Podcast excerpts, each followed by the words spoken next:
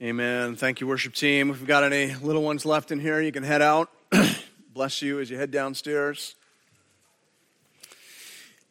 And uh, if you have your Bible with you, I'd love for you to open it this morning to Matthew chapter 6, verses 7 to 15. Matthew 6, 7 to 15. Uh, if you were here last week, you may recall that uh, last week we looked at this section as a whole from verse 1 all the way through to verse 18. Uh, and we notice that there's a common theme there for the section, and that is the theme of religious hypocrisy. But then inside, and by the way, that's important to notice, uh, the, the, outer frame in, in, in this instance really does shape our interpretation of the section in the middle that we're going to be talking about today. Because inside this larger section on religious hypocrisy, there is a model prayer that we all know and appreciate as the Lord's Prayer. And so this morning, just because that's such an important passage and one that is so beloved to us all, we're going to drill down on that and take a look at it. I doubt that there is a passage that is uh, more well known, more beloved, uh, more commonly memorized in Canada. I was thinking maybe Psalm 23. Quick show of hands. This isn't meant to embarrass. This is more just me doing research. Uh, quick show of hands if you have Psalm 23 memorized in any translation. Yeah, so I don't know. What would that be? 60% of us? All right, quick show of hands if you have the Lord's Prayer memorized. So it's even higher. Like, I, I, don't, I don't imagine we, maybe John 3.16. Put up your hand if you have John 3.16 memorized. Okay, all right. So maybe, certainly the, of, of verses more than one verse in length, uh, the Lord's Prayer would be the most commonly memorized passage of Scripture, probably, maybe in all the world, certainly in Canada. If you're my age or older, First of all, you know, God bless you. Um, but if you're my age or older, then you remember we used to say the Lord's Prayer every morning in public school after singing "O Canada." Do you remember that? Yeah. And uh, it's interesting to try to figure out how, like, what was the age when that stopped? I don't remember. Uh, I remember that it did stop, but anyway, if you're say under 30, I'm guessing you did not. Look, but for those my age and older, we said the Lord's Prayer every day in school. And then if you went to um, Beavers and Cubs or uh, Brownies and Girl Guides, as, as I did, obviously not Brownies and Girl Guides, but you know what I'm saying? Beavers and Cubs, then, then you said it again in the evening. So, uh, so again, this is, I, I would argue beyond a shadow of a doubt, the most memorized, the most well known passage in Canada, because this is actually a select group. We're churchgoers, right? By and large, I would assume. If you're at church, then you are a churchgoer, I suppose, by definition. Um, for regular Canadians who are maybe not churchgoers, beyond a shadow of a doubt, if they're our age, my age and older, then, then the Lord's Prayer might be the only passage of Scripture that they know. So, what a privilege it is. I mean, the, the danger and a privilege. Danger in that you know it so well, you might think, oh boy, I can have a snooze and, and uh, I don't need to listen because I know this so well. So, dangerous, but privilege too, because this is, as I said, arguably the most beloved passage in all the Bible. So let's uh, drill down today. Let's enjoy the privilege of mining the depths of this fabulous passage. Hear now the word of the Lord beginning in verse 7. This is Jesus speaking. And when you pray, do not heap up empty phrases as the Gentiles do, for they think that they will be heard for their many words. Do not be like them, for your Father knows what you need before you ask Him. Pray then like this Our Father in heaven hallowed be your name. Your kingdom come. Your will be done on earth as it is in heaven. Give us this day our daily bread, and forgive us our debts as we also have forgiven our debtors. And lead us not into temptation, but deliver us from evil. For if you forgive others their trespasses, your heavenly Father will also forgive you. But if you do not forgive others their trespasses, neither will your Father forgive your trespasses. This is the word of the Lord.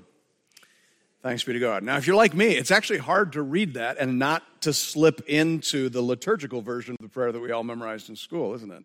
How many of you wanted to add the ending there? For thine is the kingdom, the power, and the glory. Right.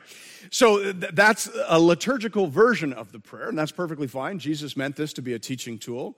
And uh, we all know the version in Canada from the Anglican Book of Common Prayer, where they add that little landing, nice little la- landing there for us. Uh, but this morning, we're going to study the prayer as it appears in the ESV translation. We're going to walk through the six major petitions that form kind of the bones of the prayer. But before we do that, I want to zoom out and just make some sort of preliminary observations about the prayer as a whole. First thing I think is important for us to see is this the Lord's Prayer is a model, not a mantra. That's so important for us to understand. Look carefully at, at the introduction that Jesus gives. He says, Pray then like this. Do you see that? Meaning that, that in this teaching, Jesus is teaching us how to pray, not what to pray. That's very significant. Uh, notice as well that this prayer is given in contrast to the way that pagans pray. So look again at verse 7. And when you pray, do not heap up empty phrases as the Gentiles do, for they think that they'll be heard for their many words. So Jesus intends for this simple model of prayer to be an antidote or a defense, as it were, against hypocrisy on the one hand, which is the way the Jewish leaders were praying, and he talked about that in the, in the verses prior, and to paganism on the other. So hypocrisy is about performance, right? Praying in showy ways, standing prominently, you know, so that everyone can hear you. Don't pray on the street corners like the hypocrites, Jesus says. They're, they're not really praying to God, they're praying to you. Don't, don't be like that.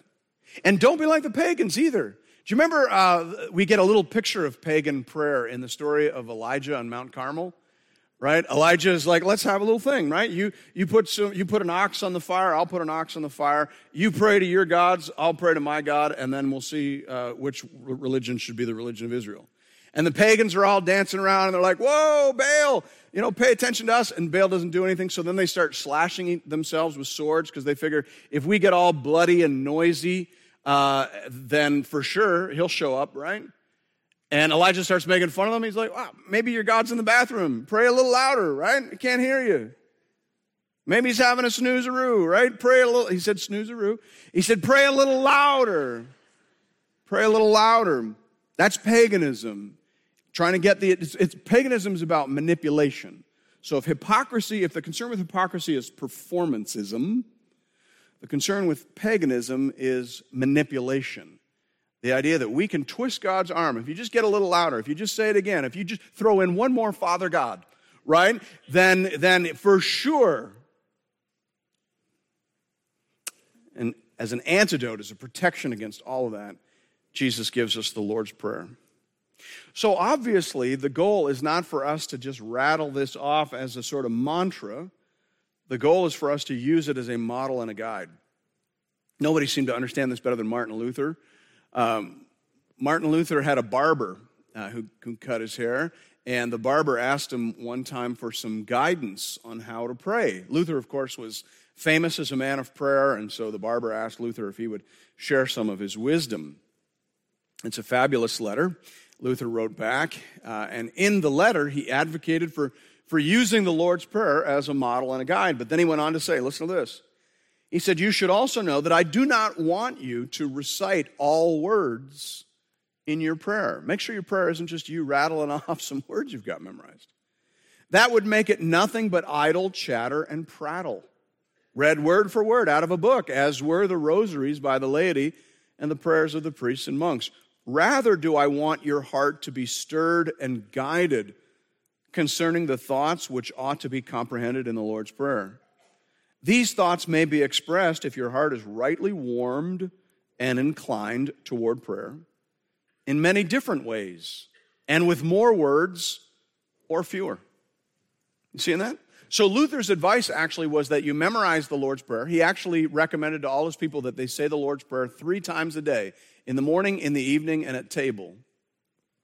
So he wanted you to memorize the Lord's Prayer, not just so that you could rattle rattle it off as a mantra, but so that you could be guided and stirred by the Lord's Prayer in terms of its priorities and petitions. That was the goal. And I can honestly tell you that nothing has been more transformative for me as an individual in terms of my own uh, prayer life than recognizing this principle. When I first read that from Luther about 12 years ago, I, I, I adopted that as my general practice.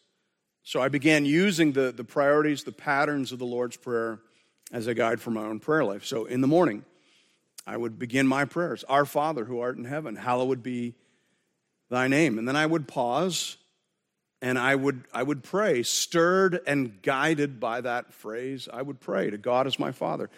Father, thank you so much that, that you are my Father, that I can know you in, a, in an intimate and familial way. And yet, Father, thank you that you're Father in heaven because you see the whole board, and I, Lord, I only see what's in front of my face. Father, I pray today that you would be my guide, my rock, my foundation, my center, my highest source of authority. Lord, be that for me, be that for my family, be that for my church, be that for this nation. You see? The, the goal is not to just rattle off this prayer. The goal is to be stirred, guided, and directed by this prayer. So important for us to understand. The Lord's Prayer is a model, not a mantra. Second thing we should be careful to take note of is that the Lord's Prayer is directed to our Father in heaven. Every word of that address is important. First of all, Jesus is encouraging us to think corporately or collectively when we pray. He tells us to pray to our Father, not my Father. Just that little change is very significant. D.A. Carson says here there's, there's no doubt a, a place for praying as an individual to God, but the general pattern of our praying must be broader than that. Therefore, when I, as one follower of Christ among many, address our Father, my concern is to embrace our daily bread, our sins, our temptations, and not just mine. You ever notice that? This is really hard for us in, in the Western world.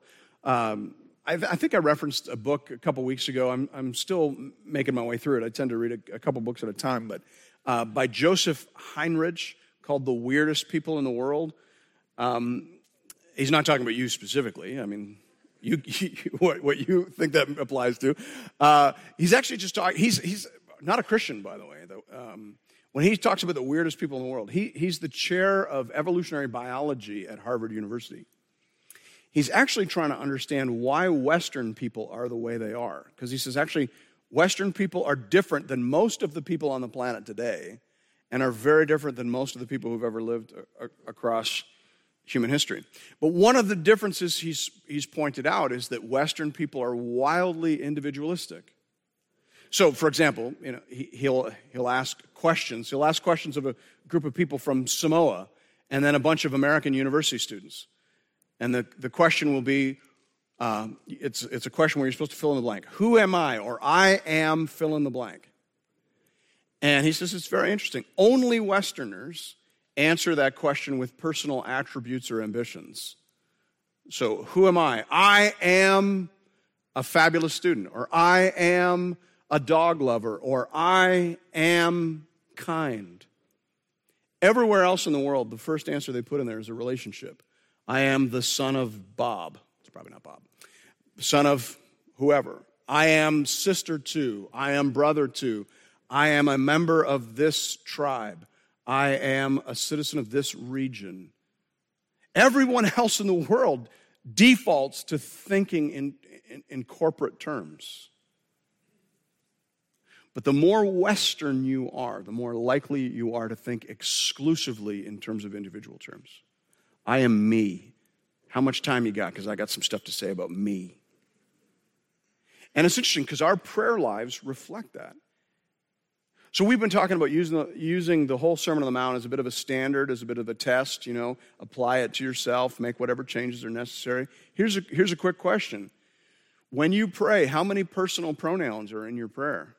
Lord, I, this, me, that, my, I need, my, my. How many plurals are there? Our, we.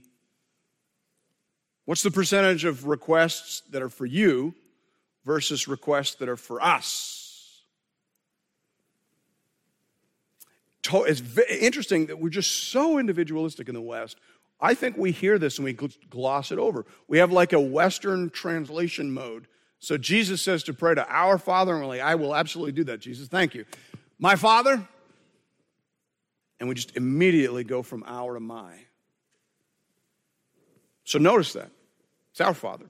But notice that it's our Father, right? And not just our Father, but our Father who art in heaven. Those words matter too. I'm sure you've heard before, uh, or maybe, maybe you haven't, but maybe you're hearing it for the first time. I would imagine many of us have heard before that it was actually not very common for the Jews in Jesus' day to address God in familial or intimate terms. Uh, the Jews in Jesus' day, it was much more common for them to address God in terms of his exalted nature. So they like to pray to God Almighty or the Lord of hosts or God Most High. And of course, all of that is true of God. But here, Jesus is inviting us into the same familial intimacy that characterized his own prayer life. He's saying basically, God is, is my father, and if you are my disciple, if you are my brother or sister, then you can address him that way as well. Jesus said this sort of thing all the time. In John 16, he said to the disciples, The Father himself loves you because you have loved me and have believed that I came from God. Isn't that incredible? According to Jesus, if you love Jesus, then the Father loves you and invites you to address him in familial terms. So there is, there is intimacy here, but there is also reverence here. He is our Father in heaven, so he is still God Most High. Intimacy and reverence should go together. Some, sometimes, I think, in the evangelical world, we assume that intimacy means flippancy. Yo, what's up, Pops? Just a quick word about my needs. Mm, that's probably not appropriate. Um, intimacy and reverence can and, and should go together. All right, lastly, in terms of just preliminary observations, things we're noticing as we kind of zoom out, look at the prayer as a whole, I think it's important for us to notice that the Lord's Prayer suggests a certain hierarchy of concerns. Uh, we've mentioned a few times that there are six petitions in the Lord's Prayer. Maybe you've noticed that the first three are directed to God's glory, and the last three are directed to our needs. That is by no means an accident. John Calvin says here, as the law of God, so he's speaking about the Ten Commandments here, as the law of God is divided into two tables, of which the former contains the duties of piety and the latter the duties of charity. So in prayer, Christ enjoins us to consider and seek the glory of God, and at the same time permits us to consult our own interests. Let us therefore know that we shall be in a state of mind for praying in a right manner if we not only are in earnest about ourselves and our own advantage, here's the key line, but assign the first place to the glory of God. Isn't that good, good, wise balance? Calvin says, it, you know, it, hey, it's fine to, to go into prayer with a sense of your own advantage, meaning the things that you need. That's okay. But give first place, first priority to the things relating to the glory of God. So it's a, it's a both and approach, but with a sense of priority and order that is so important. All right, with those preliminary observations made, let's dig in now to the structure and architecture of the Lord's Prayer. I've said a few times now, the Lord's Prayer is built around six petitions. I suppose that's a bit of a fancy word. Petition means request. Okay, so six main requests, six main petitions. Here they are. First one, of course, is hallowed be your name. And just for this exercise, I'll, I'll use the, the petitions as they're translated in the ESV. We would, we would say here in Canada, Hallowed be thy name, right? From our, our school background, but we're just going to go through it in the ESV here. Hallowed be your name. Of all the petitions in the Lord's Prayer, I'm guessing that this is the one that actually, at first glance, doesn't, doesn't make a great deal of, of sense to us. We know, give us this day our daily bread. We can figure that one out. But hallowed be thy name. What does that mean? Uh, is not a word that you use probably in any other context, is it? You know, uh, I wonder if, if I offered you a dollar to come up with another context in which to use the word hallowed, right? That'd be tricky, tricky to do. Um, in Greek, it is a form of the word holy. It's a passive imperative.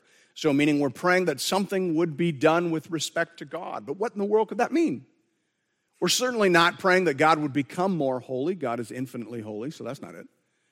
We're not praying that God's name would be more holy. Now, in, in Bible land and Bible culture, To, to speak of a person's name is to speak of their nature, their attributes, and their activity. So we're not saying, like, God, if you would just clean up your act, right? Like, no, no, no. We're definitely not saying that. So, what in the world are we praying for? Leon Morris is really helpful here. He says, This prayer is not so much a petition that God will do some great act that will show everyone who and what He is, as a prayer that He will bring people to a proper attitude toward Him. It expresses an aspiration that He who is holy will be seen to be holy and treated throughout His creation as holy. So when we pray, Our Father who art in heaven, hallowed be thy name. We're, we're asking for God to so work in the world that more and, and more people come into a right relationship with him. We're asking for, for many solar systems to come, come back into proper balance, orbit, and alignment. So that's a little metaphor there. Maybe that's useful too. Hallow, to be holy uh, means two things in terms of the etymology of the word. Like, what is that word holy? Because remember, hallowed is a form of holy. Uh, if you look up holy in a Bible dictionary, it'll tell you there's two, two basic meanings. It means otherness or separateness, to, to be distinct. God is, is not us, He's not just a very smart, exalted human being. There is a huge gap, a total gap, an infinite gap between who God is and who we are. So there's the distinction, the other, the separateness piece, but then there's also the gravity piece, the, the weightiness of God, the bigness of God. And so when we pray, Hallowed be thy name, what we're really praying, again, is for, is for individual universes to come back into proper alignment.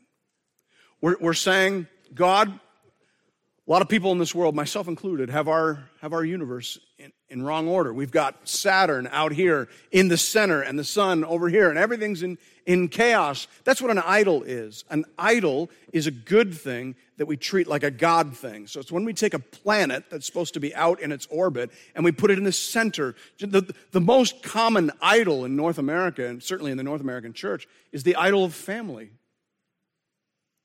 When we treat our wives as though they are God, when we treat our husbands as though they are God, meaning their word. By the way, do you want to know a quick little expression of idolatry? You're a secret idolater if you've ever said the phrase, happy wife, happy life. Because what you're saying is, is the key to happiness in life is making sure my wife's not angry at me. Because you're treating her like God. Because actually, my friend, the secret to a happy life is making sure God's not angry at you. Making sure that you're in right relationship with God. And you know what? Maybe once, twice, three times over the course of a marriage, you've got to do something that will make your wife angry, but that will please the Lord. You ready to do that? Right? No, I heard it go, I don't know. Appreciate the honesty. Here's a prayer for you Hallowed be your name. That's what you're praying. Praying, Lord, help me put my own universe back in order. And oh, Lord, so work in the world that the universe of all my loved ones, the universe of everyone in my church, the universe of everyone in this world, Lord, would be back in its, its proper order. That's what it means to pray, Hallowed be thy name. All right, let's do the second one. What does it mean to pray, Your kingdom come? The kingdom of God refers, of course, to the domain of God, the rule of God. The Bible tends to speak of that in three different ways. Uh, first of all, there's the universal sense. God rules right now over all things. The Bible says, Psalm 24 1, the earth is the Lord and the fullness thereof, the world and those who dwell therein. So the whole world is God's domain. He's sovereign over it all. He's sovereign over the stuff, the mountains, the movements, the physics of it all, and over the people as well. That's the universal sense. Probably not praying about that because you can't increase that or decrease that. God is sovereign over it all, all the time. Yet there is also a sense in which the kingdom of God grows insofar as it is recognized and submitted to in human hearts. So Jesus spoke about that. He said, The kingdom of God is not coming in ways that can be observed, you know, they say, oh, look, there it is. Or look, there. For behold, the kingdom of God is in the midst of you. So there, Jesus is talking about the kingdom coming or increasing or growing in the sense that it is recognized and submitted to within human hearts. So that's the personal sense. And then lastly, we have the consummated sense. The Apostle Paul talks about that in 1 Corinthians 15, 24 to 26. He says, Then comes the end when he delivers the kingdom of God, or delivers the kingdom to God the Father, after destroying every rule and every authority and power. For he must reign until he has put all his enemies under his feet. The last enemy to be destroyed is death.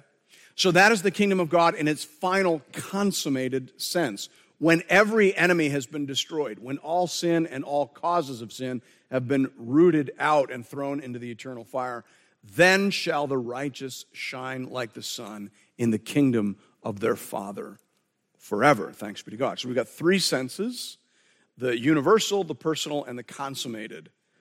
The question then, of course, is what sense are we praying about in the Lord's Prayer? Well, obviously, as I said, we're not praying about the first sense. The, the universal sovereignty of God can neither increase nor decrease, it is what it is.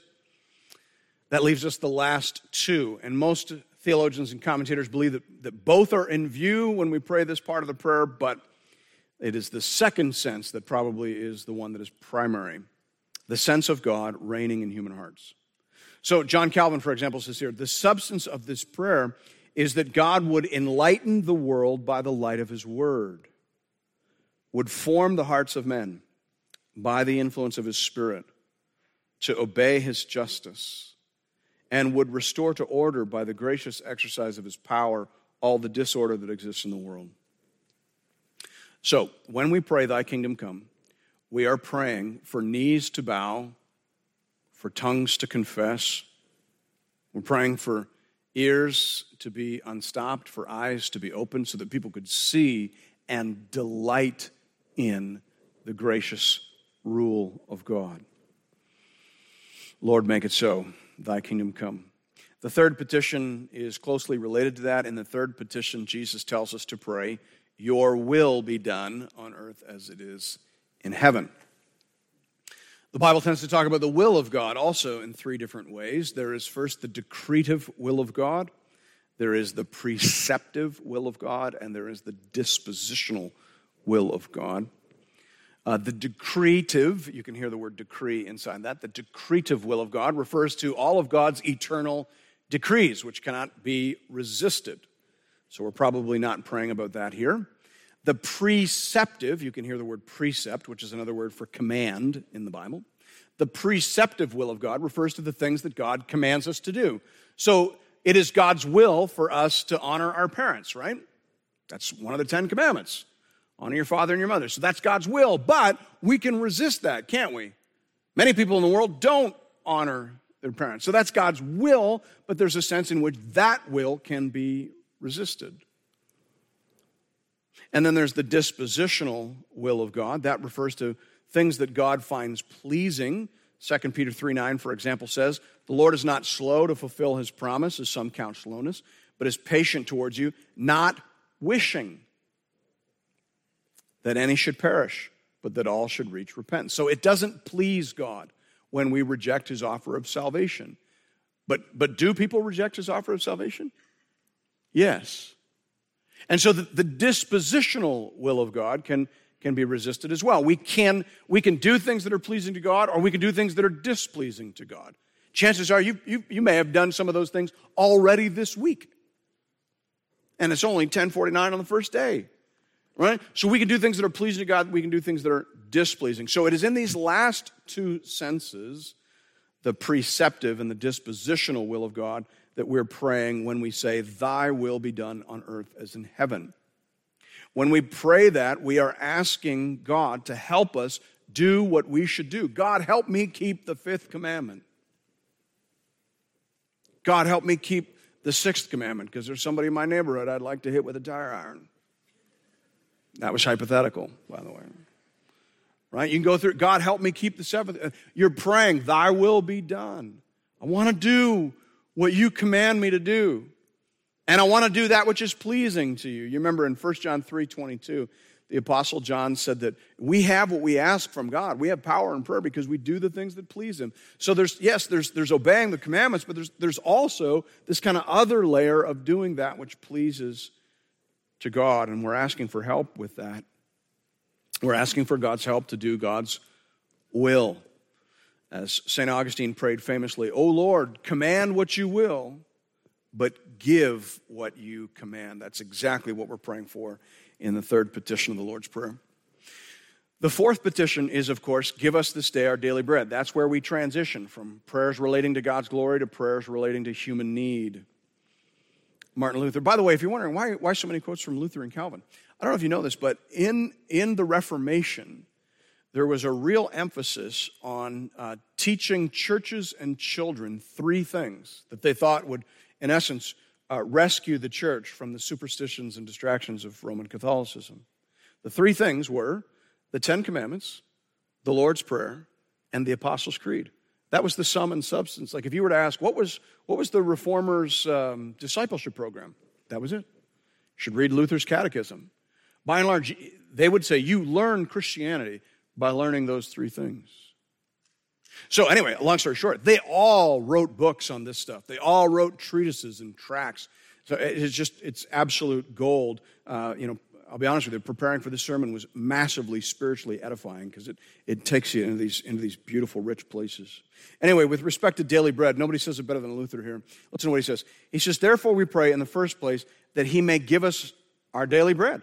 That is, so he understands it as a metaphor, that is, everything that is needful for the preservation of this life. Then he goes on a list food, a healthy body, good weather, house, home, wife, child good government, peace, and that he may preserve us from all manner of calamity, sickness, pestilence, dear times. That means um, poverty, war, insurrection, etc. So, if you're using this prayer as a model, this is where you pray for the things that you need. Emphasis on the word need. You're praying for daily bread, which is pretty obvious metaphor for the necessities of life. This is not an invitation to ask God for a Porsche or for a beautiful cottage by the lake, right? This is about need. This is about food, health, rain, marriage, children, peace, and security. The things we need to survive and thrive as human beings. And remember, you're praying in a communal spirit. You're, you're praying for all of us. You're praying for your whole church family to have these things. You're saying, Lord, give us the money to buy groceries and gas. By the way, I hope you're praying that prayer right now. This used to be a metaphor. Now it's called Thursday, right? I hope you're praying that. And I hope you're praying us there, right? Because we all right now need help buying groceries and gas. So I hope you're praying that. This is, this is where you, you pray for the health of your kids and for my kids and, and for all our kids. This is where you pray for the women in the church who are having a hard time conceiving children. This is where you pray for the people in our church who have lost their jobs. This is where you pray for the people in our church who have been diagnosed with cancer. That's what it means to pray. Give us this day our daily bread. The fifth petition is just as needful. I think we probably say even more needful. In the fifth petition, we're taught to pray, Forgive us our debts as we also have forgiven our debtors. Of course, in the version we learned in school, we said trespasses. It's, it's fine, they're both good, but actually, debts does get us pretty, pretty close to the heart of how the Bible deals with sin. One of the first things we learn as Bible readers is that sin separates us from God. And apart from God, we are falling apart. Apart from God, uh, we were meant to live in God. We were meant for an, an intimacy that was lost in the fall.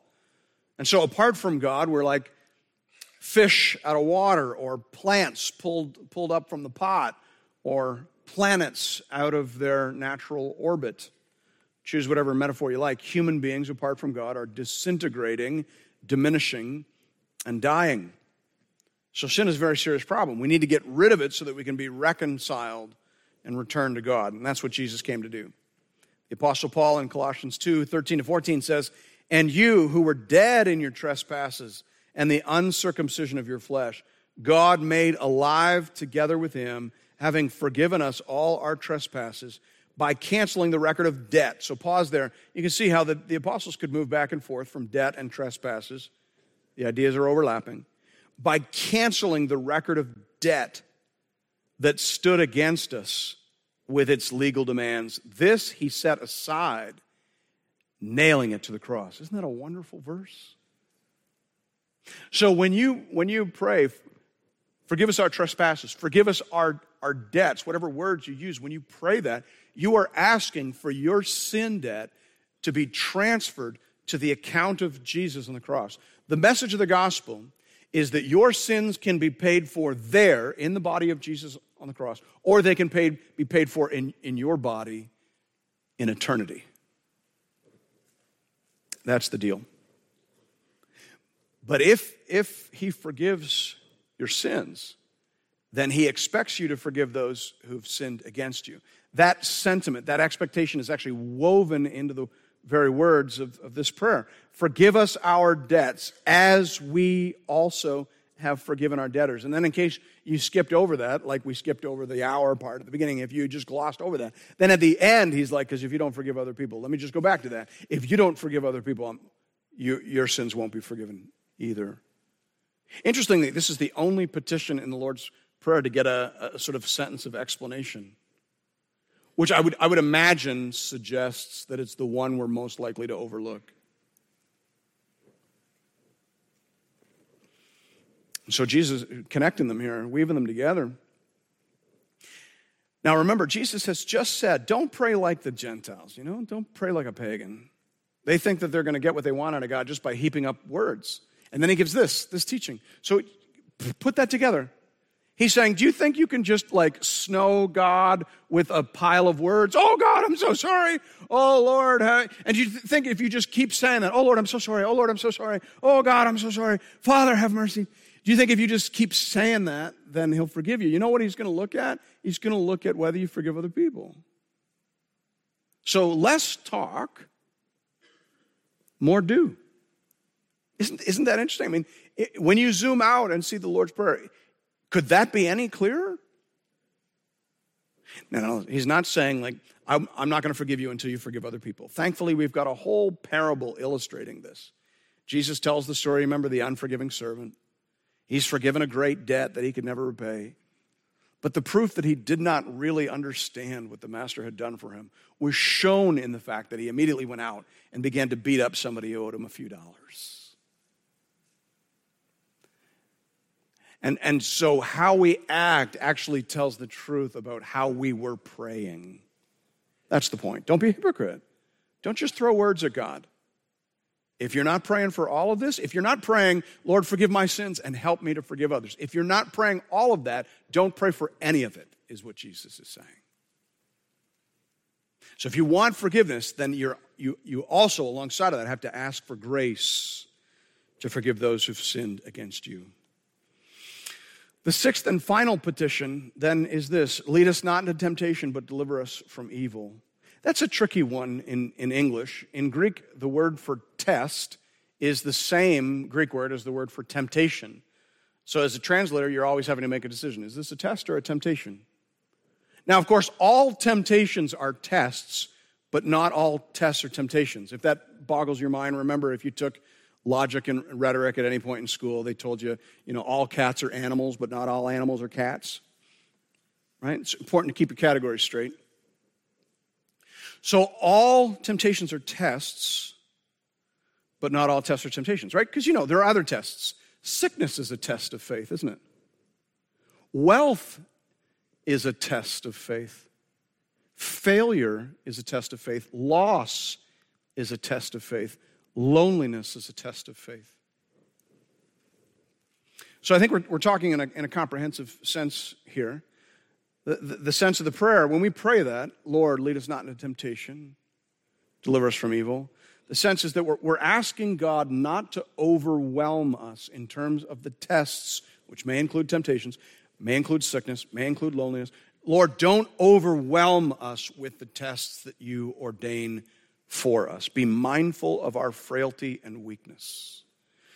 Charles Spurgeon says here In the course of providence, the Lord tests our graces and the sincerity of our profession, meaning our profession of faith. Remember, don't just think you can overwhelm God with your words. So the Lord tests our graces and the sincerity of our profession. And for this purpose, He does lead us into temptation. We entreat Him, we ask Him not to try, not to test us too severely.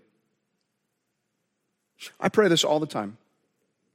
Lord, I know I need to grow. I, I know I need to have my faith tested and strengthened, but, but I don't ever want to do anything that would bring shame upon the name of Jesus. So, God, please be mindful of my weakness. Be mindful of my limitations. Remember that I am dust.